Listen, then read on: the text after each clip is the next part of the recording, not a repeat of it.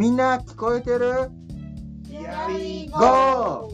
このポッドキャスト番組は20年の経験がありながら聴覚にほぼ関わらずに来た言語聴覚士が介護予防に携わることをきっかけに各専門家にインタビューを通して聴覚について再学習をしていく姿を追っていく体験型ポストキャポッドキャスト番組です。ポストキャスト。はい明けましておめでとうございます。境目研究所所長の宮津です。今年もよろしくお願いいたします。助手のマヤです。よろしくお願いします。見習いだろ私も見習いの美穂子です。本当は新年まであと1週間あるよ。桜補正機の井上です。配信がな、年明けだからな。こういう芸能人みたいなこと言わないでくださいよ。はい。はい。はい、というわけで残念ながら主任は今日もお休みでいらっしゃいますが、ね。はい、今回は見習いの美穂子75回の、さんが、はい、どうぞ。はい見習いの。なんか、あの、8030キャンペーンっうん。ていうのを、冷たいかもしれない。何どういうこと ?8020 は聞いたことない。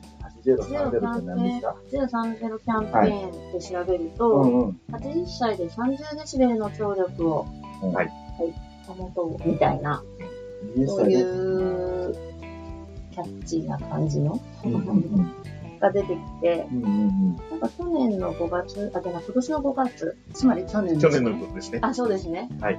ぐらいに、うん愛媛県でそういうシンポジウムみたいのが、うん。うん。はい。愛媛大学の次科の先生を中心に行われたみたいで、うんうん。あのー、ホームページに細かいことは書いてないんだけど、さっきも言ったように、80歳で30デシベルぐらいの聴力が保ってるという、なるほどってね。いうことなのかな。まあ、啓歯科領域でね。歯科領域で8020っていうのは運動っていうのがあってね、大成功して80歳で20個の歯っていうところうで、ん。まあそういうこう、一定の基準をキャッチーな、あの、用語とともに、はい、そうですね。あの、発信するっていうのは一つ大事なことだと思う。いいことだと思います。それがこれ80歳で30デシベルっていうのは、データ的にも、そうですね。一応あのーまあ私たちがそう勉強させてもらう、勉強していく中で、うん。まあ年齢と総合の聴力っていうグラフがあるんですけれども、それを見ても80代前半であれば30デシベルよりももうちょっといいかなぐらいなうん。ところが、あの基準になってるんですね。うん。なんで、あのー、8030っていうのは妥当な数字なんじゃないかなと思うんですね。なかなか一般の人が30デシベルっていうと、はいどれぐらいの音なのかっていうのは分かりにくいんだけど、いいとこなの。例えば生活の中の音で言うと、これぐらいかなってなんかありますよ。一般的によく使うのが、こう、内緒話。内緒話。ひそひそひそ感。ひそ話が、まあそんなぐらいだよ、なんていうことは言いますけど、大体だから普通に喋る声が65デシベルですねっていうのと一緒で、内緒話30デシベルぐらいですね、なんていうことは使います。ただやっぱり、その、この音があの音がっていうと、周波数の話になっちゃうので、なかなか平均聴力で30がどういう音かっていうのは例えにくいので、まあそういう大まかな話になっちゃう。んですけどね。っていう例えば本当によく我々が言うシミの声だとかね。うんあれも高いから聞こえないんだよ。そうですね。まあ、あともう一つは、あの、耳元、指こすりですね。人差し指と親指をこう、こすって、カサカサカサっていう音が聞こえなくなってきたら、ちょっと一回、あの、病院に行ってみましょうか、なんていうことは言いますね。うんお子さんにはよくやったりしますそうね。あと30デシベルって言うと、やっぱりそれ基準にするってことは、その、難聴の、はい。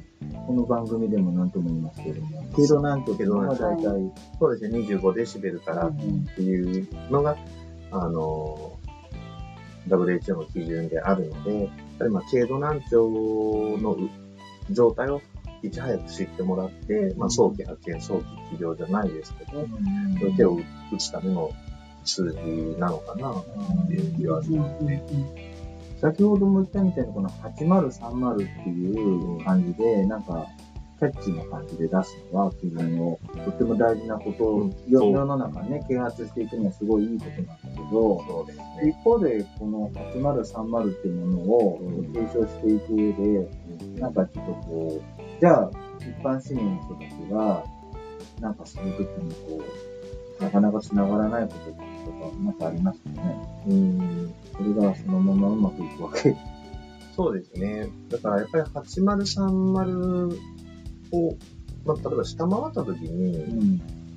どういうことが自分の体に起こるのかとか、生活上どういう支障が出てくるのかとか、そういうことが明確に伝わらないと、そうですね。ね、そのわざわざ病院に行ってまで、一回平均聴力30かどうか調べてもらおうかないうふうにはならないんじゃないかな。うん。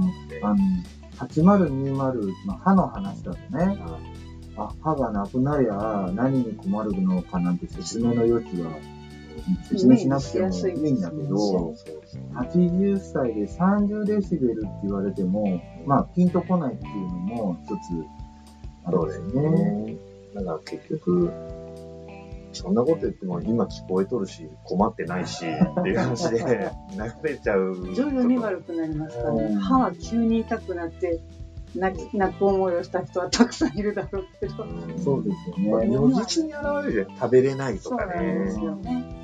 なんかこう、どうしてもこう、で、できれば、歯の場合だったら、そういったことをキャンペーン打って、歯科受診を進める。うん。まあ、それによって、まあ、変な話、歯科医師の方もはい。助かる。そうそうそう。そういった患者さんのリーチできるし、うん来てくれるしね。そうだけども、本当はこうキャンペーン打った場合、耳のことが心配になって、耳鼻科受診してくれて、聴力検査してくれる人が増えてくれていいねっていうことなんだけど、うん。もう一歩二歩、何かこうリーチするためにやんなきゃいけないことはありそうだけどですね。そうですね。うんだから本当にその、もしリーチしてうまくいったとしても、じゃあそこで30デシベル下回った人どうするの？っていう話も当然出てくるし、なるほど。うん、だからやっぱりまあ、整備の部分も、啓発の部分も重要だし、その後の整備の部分も重要ですよね。歯科はそういうこともしっかりやったんですね。でも、歯科は歯科の中で完結ができるから、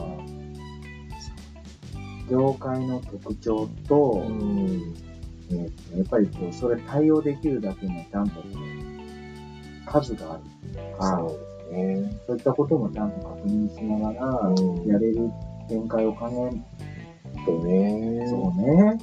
その上でこのキャッチーなものがね、合わさらないと、あの、多分ね、そうだと思います。やっぱり見切り発車してもいかんだろうみたいなところもあるんだと思うんだよね。なるほど。ね8030で検索しても、ほとんど情報がないですからね。ね。結構キャッチーでコピーとしてはいいと思うんですけどね。まあね、コピーとしてはね。ね一歩踏み出したことは素晴らしいことだと思うんで、うんそれ切りを設けて。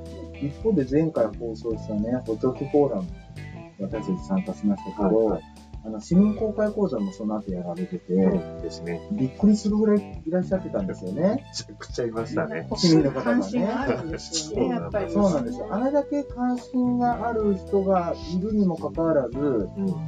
あの、受診にはなかなか繋がらないっていうとこ。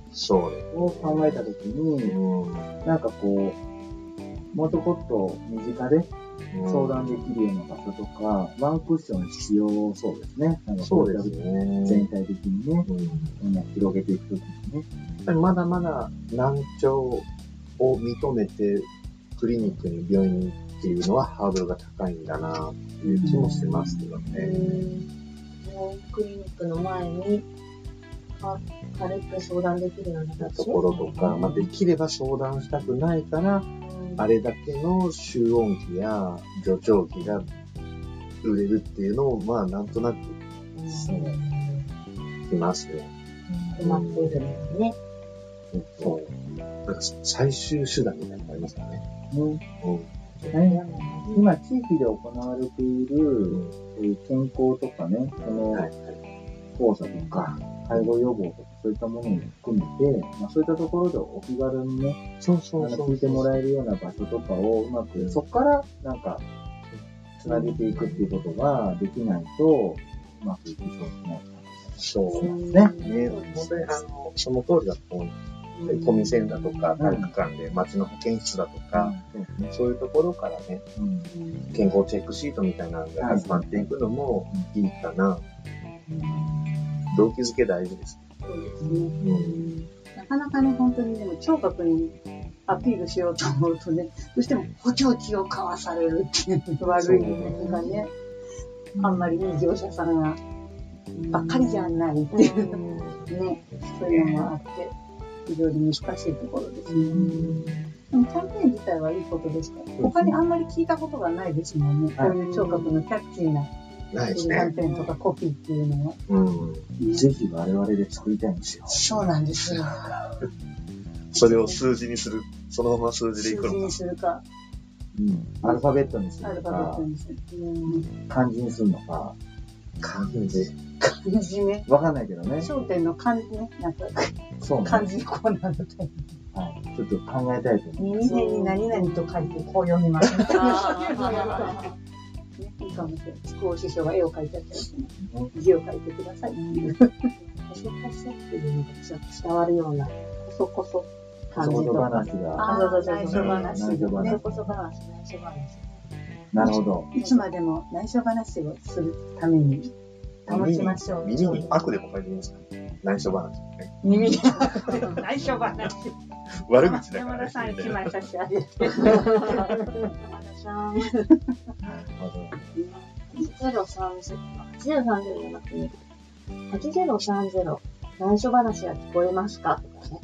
あいいじゃないですか。そんなようなね。そんなようなちょっと8030だと、だけだとちょっと、わからない。大切なあの人と何が内緒知れるって話。って、ちょっと、自分が持てるような、はいなのかな、あるといいですね。なるほですね。ちょっと考えよ本そうですね。考えましょう。考えましょう。第2回やりましょう。当 そうだね、みんなね、みんなで。はいそうですね。あと募集しましょう。そうですね。大喜利のように。皆様もぜひいいアイデアがあればメールでお寄せいただきたいと思います。メールの宛先は、さかいめ .sk.gmail.com さかいめの綴りは sakaime.sk です。えー大喜利の回答、皆様のご意見をお待ちしております。ぜひぜひお願いします。はい、今日もお聞きいただきありがとうございました。ありがとうございました。た。